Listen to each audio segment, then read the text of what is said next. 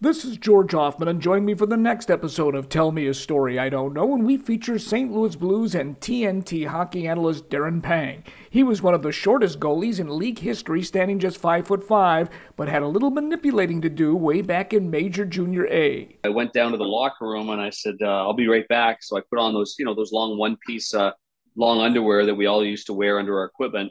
They were baggy, so I put sand weights, uh, sumo style, and then I put them around my waist and I put them around my ankles.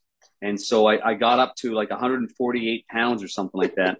but I, I, never weighed that much, and even in the NHL, I played at 135 pounds was the was the most I weighed in the NHL. Since his playing days, Pang has become a top-notch analyst, and he has some things to say about the recent trade of Patrick Kane to the New York Rangers. Tell me a story I don't know is delighted to partner with Last Word on Sports Media Podcast and is proudly sponsored by Mr. Duck. Find them at MrDuckCleaning.com. New episodes debut every Tuesday.